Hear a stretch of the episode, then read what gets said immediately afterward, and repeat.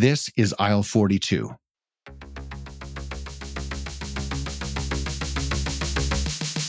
You've probably heard about virtual kitchens, cloud kitchens, dark kitchens, and ghost kitchens. But when we go behind the mysterious descriptions and the sensational headlines, there's something really remarkable going on in the commercial kitchen industry. I chatted with Amrit Maharaj, the co founder and chief operating officer at Coho Collective Kitchens, a commissary kitchen and cafe community that's building what can only be described as a best in class co working ecosystem for emerging food entrepreneurs. In this episode, you'll learn how these shared kitchens support job creation, foster entrepreneurship, fuel a local economy, spark creativity and innovation, transform food waste into premium meals for food banks, and encourage the growth of diverse and inclusive micro, small, and medium sized businesses at the community level. There's a lot going on here behind the scenes, as you're about to hear. This work aligns beautifully with the United Nations Sustainable Development Goals, and I know you're going to enjoy this conversation. The future of food is brighter because of local kitchens and people like this. Here's Amrit Maharaj from Coho Collective Kitchens. Amrit, we have not known each other for all that long but we've already found so much to talk about. I'm excited to bring everyone along for the ride and to chat about kitchens and cafes and community. But before we get to all of that, let's kick things off with a question that I know you know is coming. If you could imagine the perfect grocery store of the future, what would it look like? Oh my gosh. I think it's all community focused. A lot of the options that we have right now that are growing and getting bigger and stronger become the dominant force behind our grocery stores. So people that are creating and be able to create more and more, that just gets to a different scale. So the grocery store of the future is healthier options, better options, locally made options, showcasing all the different ethnicities and cultures that we have in our melting pot of society in different parts of the world and I just would love to see more and more of a showcase for those young entrepreneurs or those new entrepreneurs coming up and having accessibility to bigger markets, but creating grocery store that's inclusive for everybody. So having all the different options, all different food varieties, especially as we're getting more and more dialed into people's idiosyncrasies of what they can eat, what they can't eat, what's available to them, what's options are should be having and healthier and better and indulgent ones as well. So I would love to see a grocery store, and I know it'll come that we have just that all inclusivity where everything is made locally, everything's affordable, everything's a good option. You're just depending on your taste and what you need to have. That's a good zip folder. Good share. I like that one. a few weeks ago, I got to see a Coho commissary kitchen in action for the first time. It was wild to see so many entrepreneurs working so hard, wearing such big smiles on their faces, making such amazing food. Thanks for the personal tour, by the way. Absolutely. But a Coho location isn't exactly a destination for us regular folk. Could you take everyone behind the curtain and give a rundown on what these kitchens are, who uses them, and what got you to start this whole thing? Oh, those three great questions and love answering and talking about it. So, commissary kitchens, shared kitchens, ghost kitchens, dark kitchens. There's so many terminologies around a shared kitchen space. So similar to what WeWork does for office space, we do for food entrepreneurs and food and beverage businesses. So we take industrial warehouses, we create the industrial cooking line, we put all the equipment in, and that's the technical part of it. What we're actually creating is community. We're creating community around food. We're creating spaces that are safe, clean, meet health standards, have all the equipment that entrepreneurs need to grow and scale their businesses because they just don't have those opportunities now. It's too expensive to build your own space. There's too much risk going in before you even start or try and expand your product line. And there's too much going on in your own business to try and manage building out a kitchen space. So we provide a turnkey facility where you can walk into have all the advantages of your own kitchen, but in a shared space. So when it comes to having community around you of different levels of food entrepreneurs, people that are just starting off, people that are growing, people that are already established, that are helping the people that are just starting off. So there's a lot of resources at your fingertips by being in a space with people that are doing similar but different productions. So we love being in the space. We love taking people around because you can just see that dynamic. There's production pods. People use the same cooking line. They just book off the equipment when they need it. They go back, they execute their product. So the nuts and bolts are very simple, but it's everything that happens after that. It's the, like you were talking about, people that are creating that have smiles on their faces. Sometimes they're scowls, sometimes they're stress. That's normal. This is something that we want to try and help facilitate the growth beyond with that comes a lot of the ups and downs that are in there. But the shared space is really that it's a shared kitchen space. So you're sharing it with other entrepreneurs, you're sharing it with other businesses. We're able to work with them and other businesses to help bring down their costs because now you have a turnkey facility. You're not putting half a million, a million dollars up front into your kitchen. But because we have nine locations, we have 150 companies using our spaces at the moment, we now have group buying power as well. So we can help drive down their costs for their day to day goods so they can have better advantages to actually make the profit they need to survive and grow and expand and thrill. So this started five years ago. So we're relatively new, but we're old at the same time, as my gray hair indicates, but nobody on this podcast will be able to see.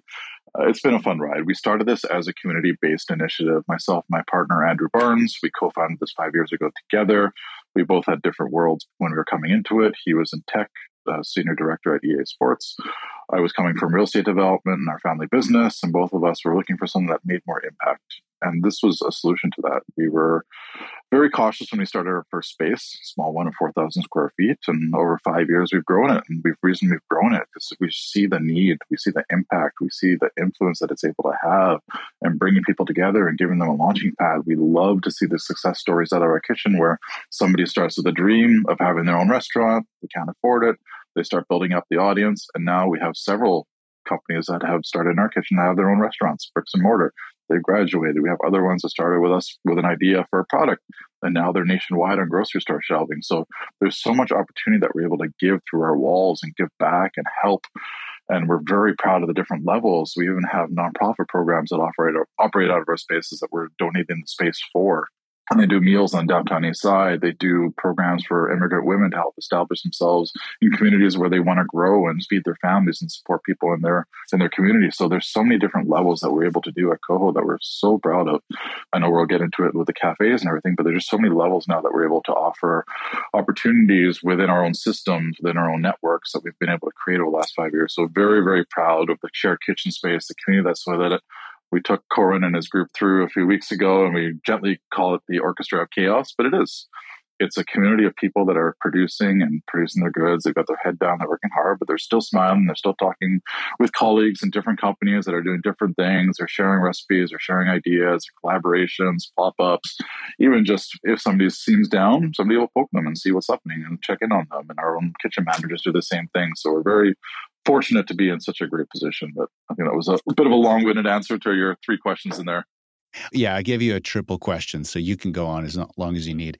That experience being in that kitchen, I mean, I had it brought back all these feelings from my cooking days. And I started at the age of 14 as a dishwasher and got quickly, you know, promoted to cook and making pizza dough at 2 a.m. and all that kind of stuff. And I've spent seven years in kitchens. And so walking into that space, seeing the dish pit, seeing the knives flying around, seeing, you know, steam, columns of steam rising quickly over someone's face and just all the all the food stuff and all the great smells and all the camaraderie and all the hard work. You know, these are people that are, you know, they are working to make livable wages for themselves. Um, at, you know, some of them are taking their business, you know, to the next level. It's it's an amazing mashup. So it's really quite something really enjoy it. And the passion is infectious. I think you felt it, your colleagues felt it when you walk around and just see everybody hustling and working so hard that even when we have down days, we just walk through the kitchen and talk with people and you just get you rise up through their passion, their excitement, everything they're doing, especially on Christmas time. It is nuts. But you just love being around it because that that uplifts everybody and you just got to stay out of their way. They're busy. they are absolutely. You get a dish, get a baking sheet in the back of the kneecap if you're not careful. So, the rise and fall of ghost kitchens, it's been in the news lately. Things like post-pandemic eating preferences have changed. There's, you know, decreased discretionary spending, elevated food costs. These things all play a role. There's also this underlying sentiment that people dislike ordering food from restaurants that they can't visit. Why do you think the Coho model is bucking this trend? Like what's the secret sauce here? A lot of it comes down to community engagement. When this ghost kitchen trend started rising, everybody and their uncle wanted to open a kitchen and just have eight different brands under it, trying to serve everybody and make as much money as possible. And I mean, COVID was a scary time. People didn't know what was happening. People didn't know what was going to happen with their income or whatever was happening. But the coho members that are doing the ghost kitchen side they're engaging with their audience they're creating a network with the product they're producing, but they're also meeting the people firsthand. When people are picking up the deliveries, they're going outside to talk to the delivery driver, or sometimes it's the actual person that ordered it, getting it directly from the producer and they're really trying to create that story because they're passionate about their business and that's one thing we're really proud of is just watching that passion of the entrepreneur in our space and they've been able to buck that trend because they're connecting with their audience. They're not trying to make it transactional they're trying to make it a relationship because they understand the value of having repeat customers but they also see the value of people enjoying their food. That's their ultimate reward and they want to make sure that they're able to create that relationship where they get pictures back or they get Instagram feeds, so they get posts, they get likes, they get comments about their food because people are so passionate about what they've created. So our members are just so good at their marketing when it comes to that relationship. And if they aren't, if they have a little bit of gap, Coho wants to be there to help them too.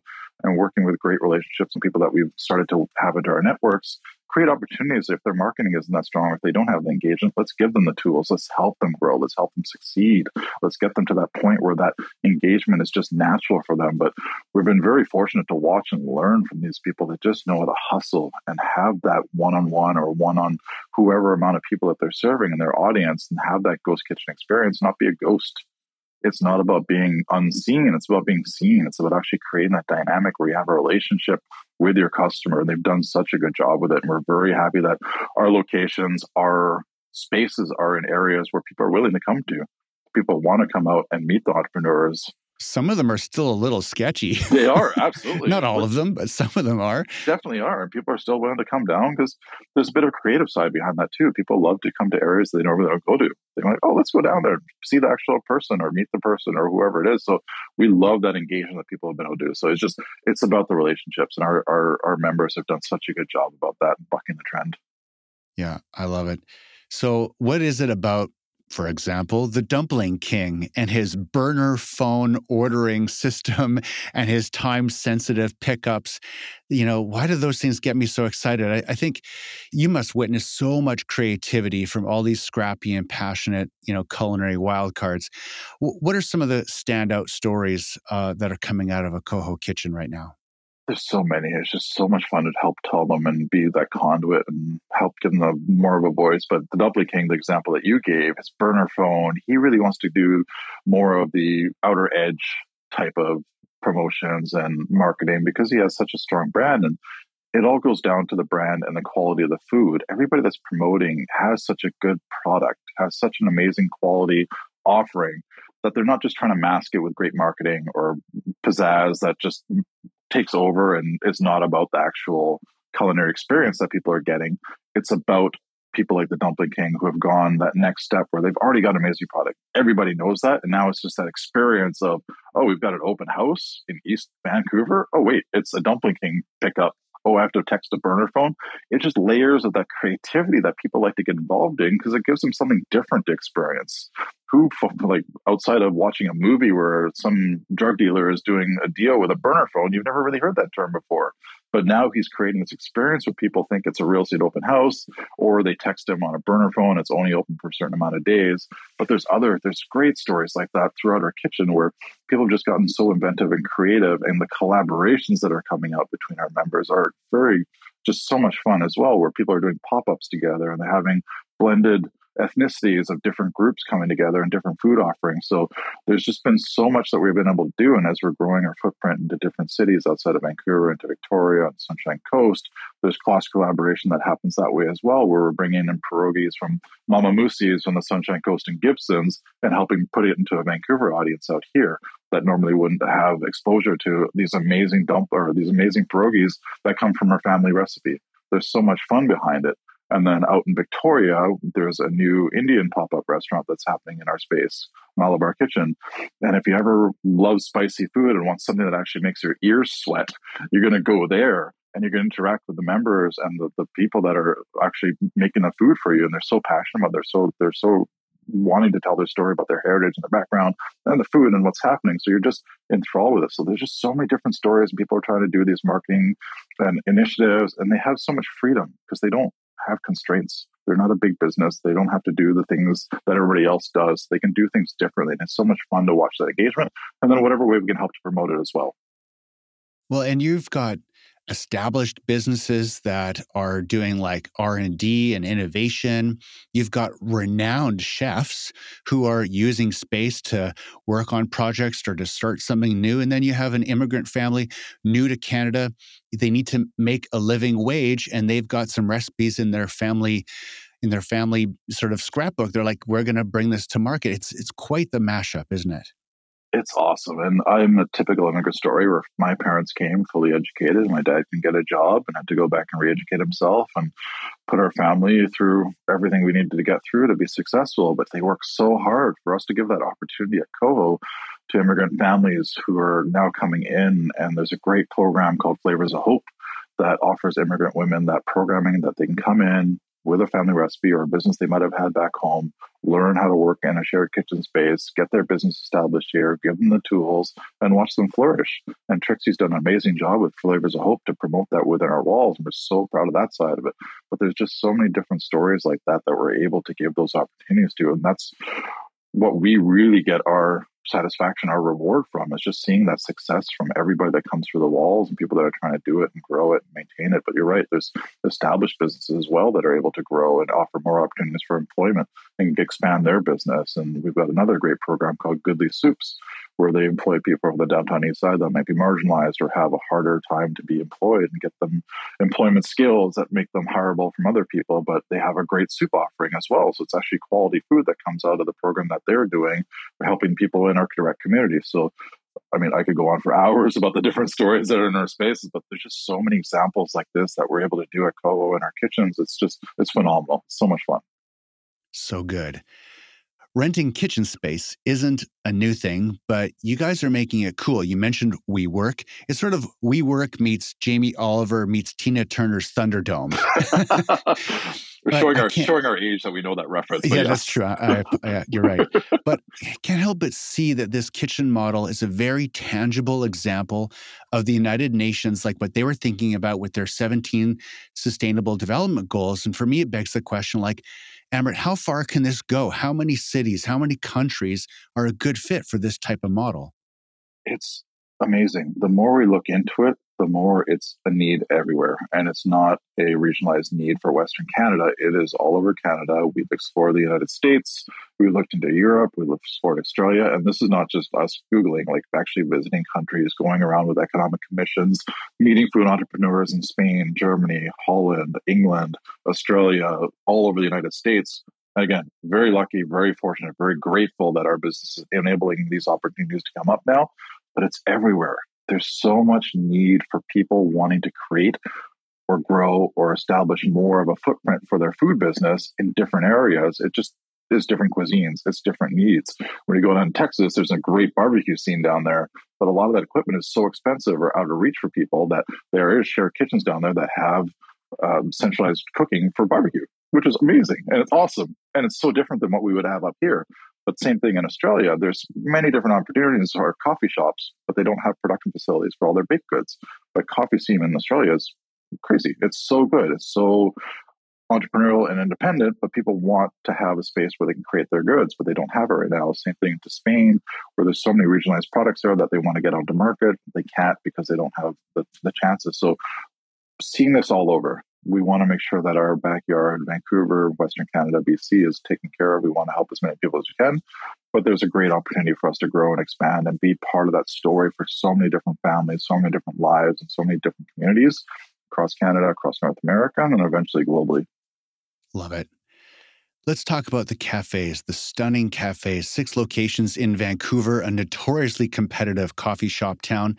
Purebread is a remarkable Euro style cafe bakery. It's bucking the trend of that high turnover conveyor belt coffee. It's uh, with its chill vibes. It's more, but it's so much more than that. These cafes are community hubs in their own right. So, what is it about these cafes that really make them stand out? You hit the word right there. It's community. People feel like it's their bakery in their community, and it's like going to your grandmother's house or a relative's house where it's overindulgent It's something that you're not going there if you're looking for a healthy option. You're going there because it's this great treat. It's this beginning of your day that gets it going right. It's the kids after soccer want to go to purebread because they want something that's sugary and enjoyable. It's you going to a dinner party and showing up with a blue box, not a Tiffany blue box, but a purebread blue box and people's eyes light up because they know what's in the box or they're excited to see what's in the box because they know what purebread represents because it represents community it represents indulgence it represents tasty. There's so much enjoyment that people get out of eating the food there that it's so much it's really fun for us just sitting and observing the reactions people see because sometimes the products are different on the day the person goes in. So watching that reaction as far as like, wow, people are really enjoying the different opportunities that they have. But it's all about community. People feel like they're welcome. The culture that the staff has created and the friendliness and their knowledge and their ability to recognize people that come in on a daily basis and what their habits are, what their favorite goods are, they really gravitate towards that. And that's all the credit to the managers of Purebread, the you know, staff of Purebread, the original founders, Mark and Paula Lamming, did such a good job of just top down, making sure that every customer experience is special. Everybody enjoys what's happening in the store. When you go in, you feel like you're welcome at any point at any location, whether it's Whistler, whether it's Vancouver, whether it's YVR Airport, which just opened. There's so many places where you feel comfortable, you feel at home. And then it's like, oh my gosh, what do I pick? Do I want a sandwich? Do I want savory? Do I want sweet? Do I want bread? Do I need coffee? Do I want a hot chocolate? And then you end up walking out with more than you intended. But it's so much fun to be a community bakery for the people that want it. Paralyzed by choice would be what I would call my experience at a purebread cafe. It's a little it. overwhelming uh, in a beautiful way, in a very, uh, very comforting way, too. The cafes create an opportunity for your Coho Kitchen members to get paid to bake, to sell their food stuff. It's it's a beautiful ecosystem that food entrepreneurs must get obviously really excited about. Why do you think this collaborative dynamic is working when so many other food production models are broken? That's a very good question. From our initial impact. So Purebread was an acquisition for us. We purchased the company in September of 2023. So we're about three three months in. Just watching the culture and the dynamics of the two different businesses, Coho Kitchens, the shared kitchen space, and the Purebread Bakery, the cafe and bakery side, it's all about the same values. And the reason they mesh so well together is that everybody's focused in the community and helping each other. So whether you're in a purebread location and you're trying to find something to eat, you're going to get help whether you're one of the bakers in the back and you're trying to do a new recipe, you're going to get help. Whether you're one of the bakers in our kitchen, you want to get on the shelves at Purebread, we're going to help you. It's about helping getting that community story going, being homogenized together.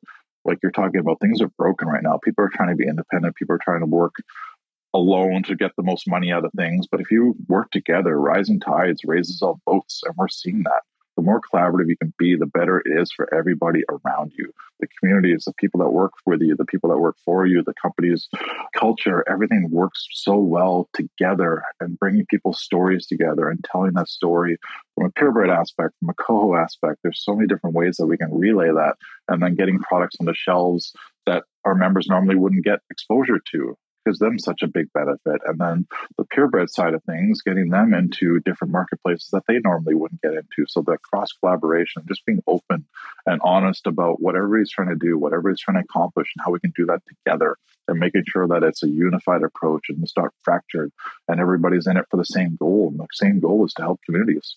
Coho's here to help communities. Purebread's here to help communities. And it's the same goal, the same passion, the same drive, just different avenues of doing it. So the way that we're bringing those two brands together and growing it across Canada, growing across North America, is just about helping the communities and having that impact.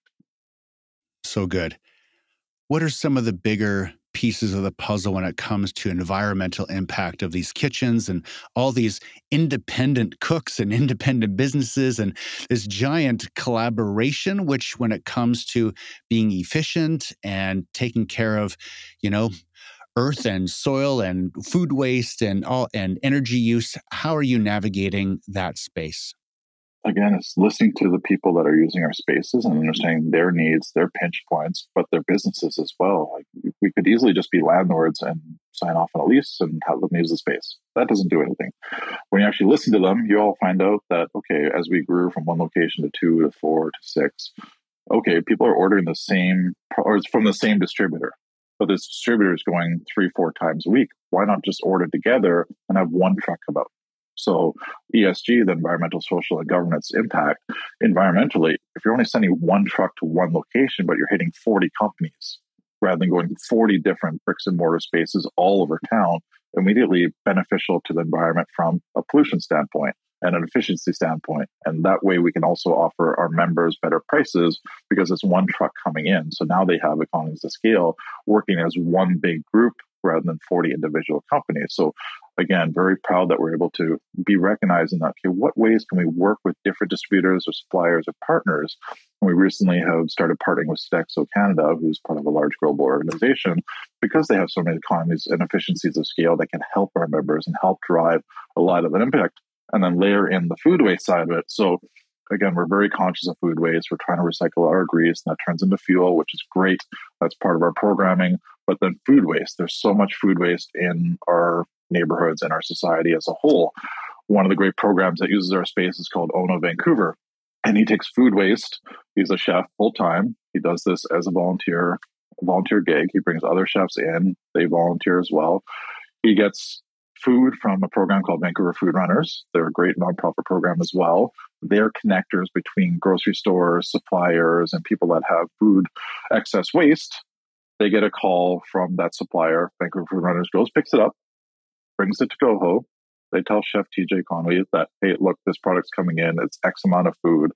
He then immediately in his head comes up the recipe, creates meals out of it, phones Vancouver Food Runners back. They come pick it up and then distribute it to a lot of organizations on the downtown east side, including Loving Spoonful and other uh, shelters and organizations around there. So he's taken food waste and created a story out of it and able to help feed people in our communities that desperately need it. And he's done, I think, over 150,000 meals in our space over the last few years, especially during COVID. It really ramped up. So we're able to work with all different types of individuals and companies to help reduce the food waste in our society, but also turn it into meaningful, impactful meals through people like TJ Conway and his group, Ono Vancouver, who have done amazing things. So between working with suppliers on reducing the, the environmental footprint by having delivery trucks come in, delivery trucks go out, what are the ways that we can do group group buying, help reduce costs, but also that food waste side of it. There's so many different ways that we're trying to impact the neighborhoods around us, that ESG, that programming that is just going to keep growing as we get across Canada.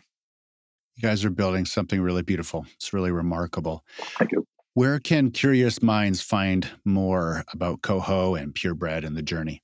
So purebread.ca, cohocommissary.com. There's two different websites. Please feel free to check out our Instagrams, our Facebook, our TikToks, all the stuff that the young kids are doing nowadays that are hip and with it.